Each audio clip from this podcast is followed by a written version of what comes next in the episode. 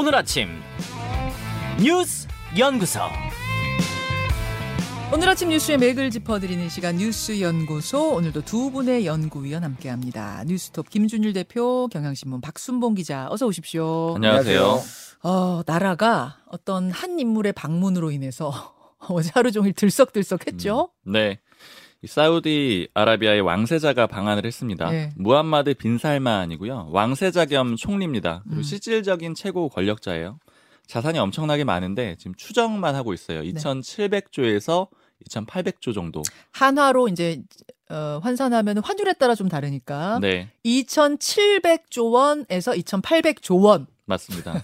지금도 계속 늘고 있을 거고요. 네. 이게 올해 3월 기사를 보니까 그때 기사에는 자산을 한 2,500조 정도로 추정을 했더라고요. 예, 예. 1985년생이에요. 또 젊습니다. 아까 음. 아빠 찬스 조금 얘기하셨는데 순수하게 자기가 번 돈은 당연히 아니고요. 그렇죠. 별명이 미스터 에브리띵이거든요. 음. 다할 수 있다. 뭐 이런 의미입니다. 돈도 많고 실제로 권력이 강하기 때문에 이런 표현을 썼고요. 음흠. 한 사우디 수교 60주년 기념으로 한국에 왔습니다. 음.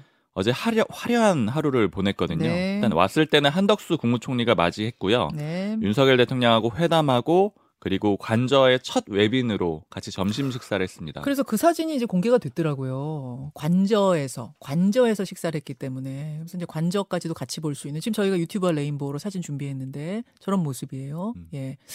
어, 지금 뭐 무, 물을 한 잔 같이 마시고 있는 모습 같고 또 같이 식사하는 장면도 있고 뭐 그래요. 네. 음. 이렇게 대통령하고 같이 보낸 시간이 약 3시간입니다. 정상급 이상의 대우를 받았다라고 볼 수가 있고요.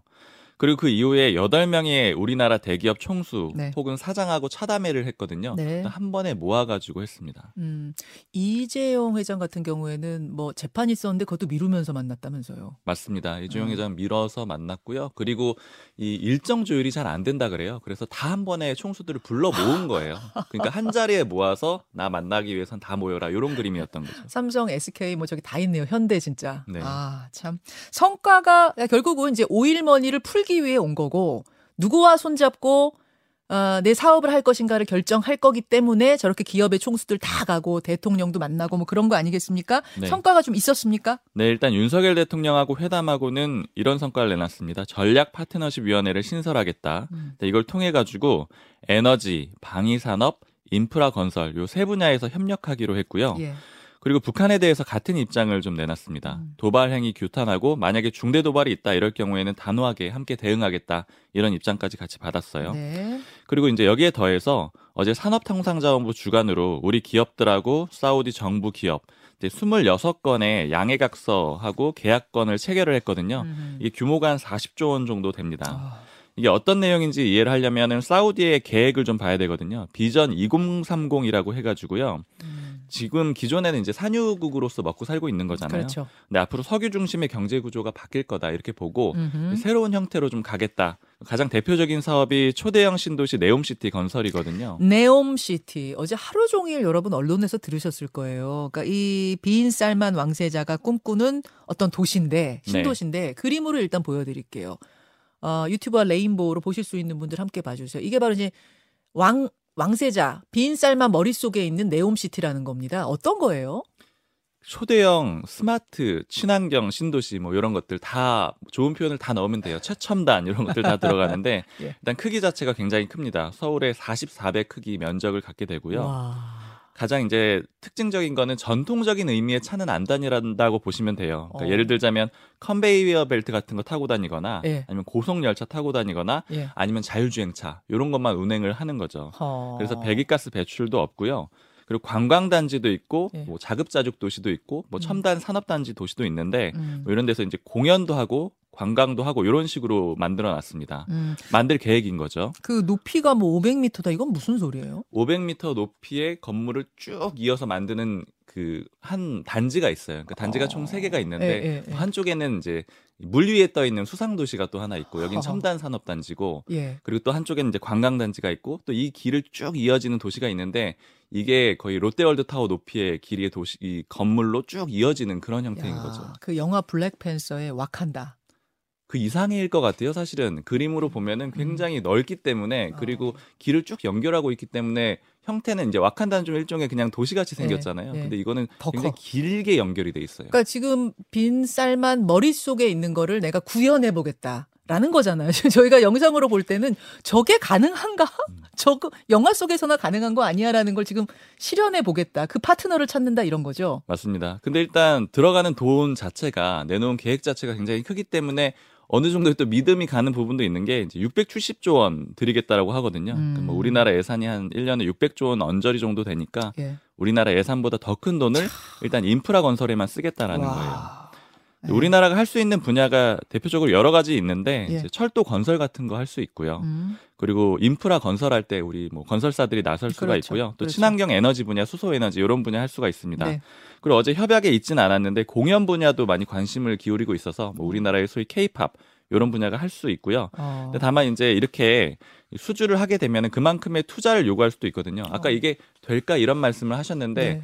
안 될 수도 있는 거잖아요. 그럴 했는데, 경우에는 음. 투자를 또 요구할 가능성도 있는 겁니다. 아, 자기 돈이 그렇게 많아도 또 어떤 위험을 분담하기 위해서 투자를 요청할 수도 있다. 맞습니다. 아하. 자, 김준일 대표. 네. 꿈 같은 얘기네요, 정말. 일단 어제 이- 되게 중요한 게 하나가 있었어요. 네덜란드 총리가 한국을 방문해서 윤석열 대통령 정상회담했거든요. 예. 아무도 모릅니다 지금.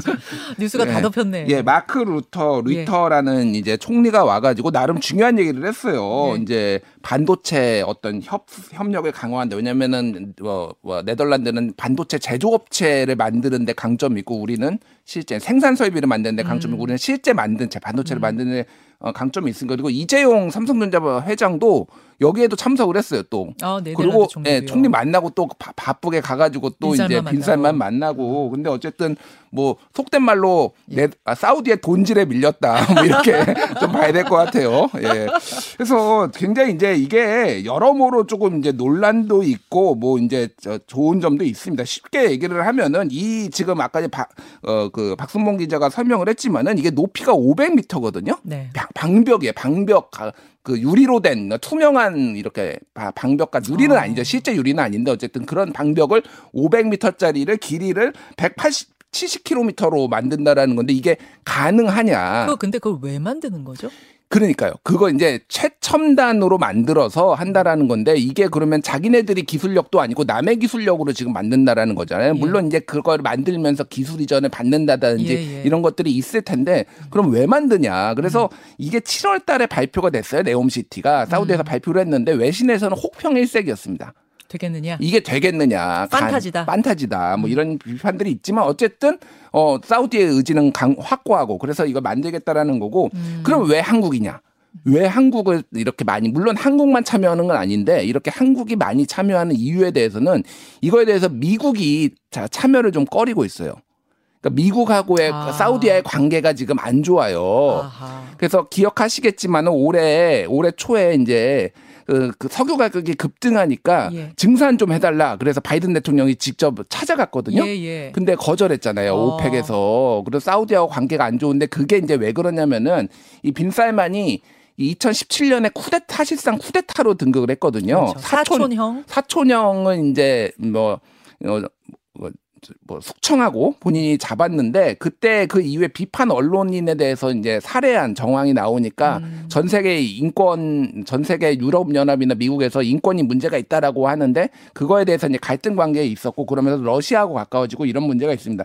근데 이제 이게 이제 우리가 우려해야 될 거는 첫 번째 정말로 다 진행이 될 것이냐. 아. 두 번째는 이게 우리가 이렇게 사우디랑 손을 잡았을 때 미국과의 관계는 그러면 어떻게 될 것이냐. 아, 외교적 관계. 뭐 그런 것도 있고요. 또 하나는 2019년 에 빈살만이 한국을 방문을 해가지고 MOU를 8건을 체결했는데 지금 4건만 진행되고 있습니다. 아, 그래요. 그러니까 공수표가 될 가능성은 완전히 배제할 수 없다. 저거가 뭐 다 공수표는 아니더라도 음, 음. 그러니까 어쨌든 좋은 기회긴 한데 좀 옥석을 가려서 좀뭐 봐야 될 필요는 있을 것 같습니다. 그러니까 좀 두드리면서 가라 그런 말씀으로 음. 보이네요. 뭐 참여하지 말아라 좋은 기회 아니다 그런 얘기는 아니지만 조금 잘 두드려 보면서 같이 진행하자 뭐 이렇게 정리하면 될까요, 박 기자? 네.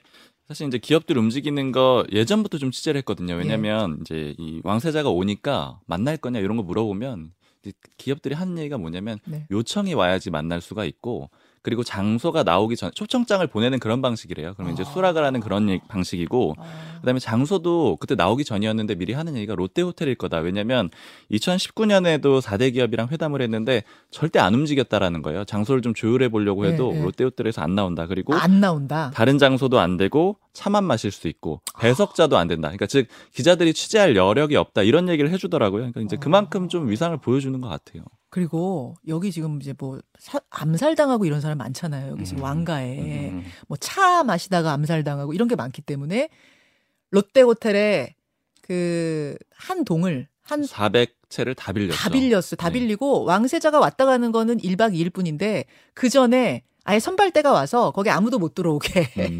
이렇게 지키고 하룻밤을 보냈을 정도니까 네. 예, 어느 정도인지 감이 잡히시죠. 하여튼 뭐 우리가 잘 모르는 세계다 보니까 굉장히 좀 재미있기도 하고 예. 어, 그런 것들이 많습니다. 큰 관심 모으고 있는 빈 쌀만 방문 소식 전해 주셨고요. 다음으로 가죠. 롤렉스 시계 주고 하노이 회담. 국민의힘 정진석 비대위원장의 주장이 지금 논란입니다. 네, 제가 그래서 일단 끝을 좀 올렸는데 이 정진석 비대위원장이 어제 비대위 회의 때 공식적으로 얘기를 한 겁니다. 일단 핵심은 지금 쌍방울 불법 대북 송금 사건 요거 지금 검찰이 수사를 하고 있거든요. 예. 그 배우로 문재인 전 대통령을 지목했다 이렇게 이해를 하시면 되고요. 질문 다섯 개를 문 전 대통령한테 공개적으로 던졌어요. 음. 이 질문 요약해 보면은요. 일단 첫 번째는 현재까지 검찰 수사나 언론 보도를 보면은 지금 쌍방울이 북으로 보낸 돈이 한 700만 달러, 우리 돈으로 100억 정도 되거든요. 예. 정진석 위원장이 문제 삼는 건 그럼 이런 돈을 보낼 때, 즉 민간 기업이잖아요. 네. 정부 도움 없이 북한에 보낼 수 있었겠냐. 음. 즉 그때 당시에 문재인 정부 시절이거든요. 국정원장이나 통일부 장관 몰랐냐. 그리고 문재인 전 대통령은 어디까지 알고 있었느냐. 음. 이렇게 질문을 던지는 거고요. 네. 그 시점상으로 봤을 때 이게 회담의 대가 아니냐, 사전 대가 아니면 사후 대가 아니냐 이렇게 물어보고 있는데 어. 2019년 1월 그리고 2018년 말 요런 시기에 돈이 집중적으로 넘어갔거든요. 음, 음. 근데 당시 회담을 보면은 평양 남북 정상회담이 2018년 9월이었고요. 네. 그리고 하노이 미북 정상회담이 2019년 2월이었어요. 음. 그러니까 그 사이에 돈이 대규모로 넘어갔거든요. 그러니까 그때 특히 넘어간 것 중에 롤렉스 시계 한 10여 개도 있다라고 하고요. 음. 그러니까 요걸 보고 이제 정진석 위원장이 문제 제기하는 거는 남북 정상회담하고 사후에 돈 준 거 아니냐. 음. 그리고 하노이 회담하기 전에 사전에 돈 준 거 아니냐. 이렇게 물어보고 있는 겁니다. 돈 주고 롤렉스 시계도 주고 그런 거 아니냐? 그렇죠. 명품 상납했냐 이런 겁니다. 음. 그리고 쌍방울한테는 뭘 해줬느냐 이걸 또 묻고 있는데 네. 현실적으로는 쌍방울이 대북 사업을 할 게 없다라는 거예요. 그러니까 음. 국내에서 어떤 다른 좀 편의를 제공한 게 아니냐 또 이렇게 의혹을 제기하는 겁니다. 아. 그리고 쌍방울만 있었겠느냐? 이게 또 마지막 질문이에요. 다른 기업에도 돈을 준 거 아니냐? 다른 기업에서도 음. 그러니까 그 돈이 흘러가서 만약에 핵미사일 개발에 전용이 됐다라고 하면은 그건 굉장히 큰 문제다. 국기문란이다. 이런 표현 썼습니다. 자, 이렇게 크게 네 가지 질문을 정진석 비대위원장이 던진 겁니다. 근데 이제 그 던진 대상이 문재인 전 대통령인 거잖아요. 네. 네.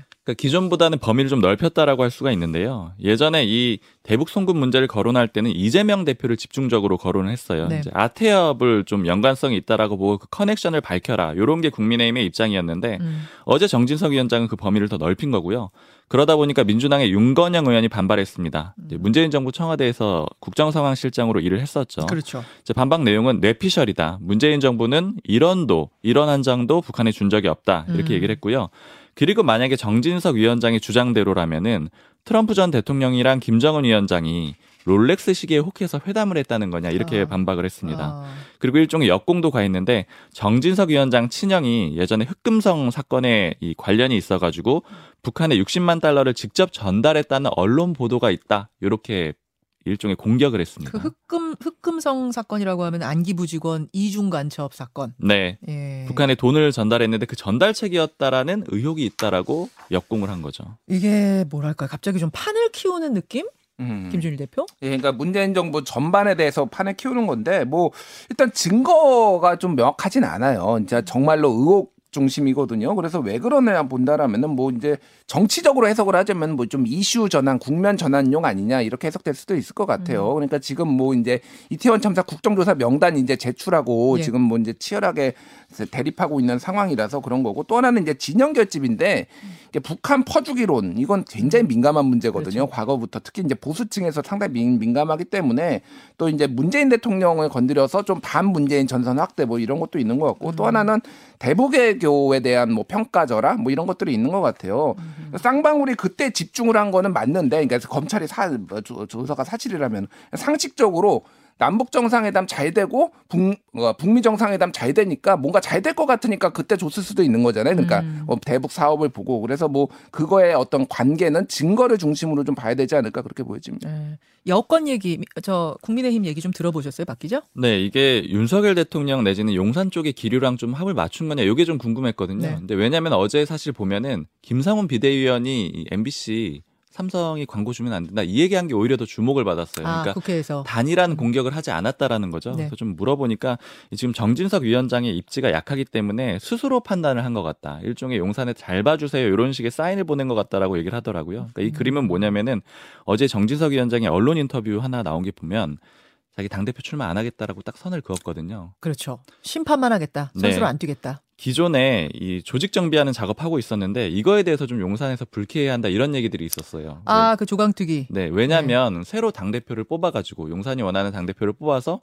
그 사람이 이런 작업을 해야 되는데 어. 이런 작업을 정진석 위원장이 한다라는 거는 비대위 기간도 늘리고 또 일종의 당 대표 나오려는 거 아니야? 이런 의심이 있었기 때문에 음. 이제 어제 그런 걸 좀 끊고 좀 이 용산이 잘 보이려고 움직인 거 아니냐 이런 얘기들이 있고 그리고 이 움직임에 대해서는 딱히 용산 쪽에서는 특별한 반응은 없더라고요. 그러니까 이제 막 어떤 뭐 지시가 내려갔다거나 합을 맞췄다거나 그런 건 아닌 움직임으로 좀 보입니다. 자, 여기까지 뭐 하나 더 준비했던 것은 저 손혜원 전 의원이 어제 대법원 최종 판결이 있었는데 벌금 천만 원? 맞습니다. 예, 예, 이렇게 된 것이 하나 있는데요. 어우, 시간이 훌쩍 가서 소식만 전하고 두 분간 헤어져야 될 것 같습니다. 수고하셨습니다. 감사합니다.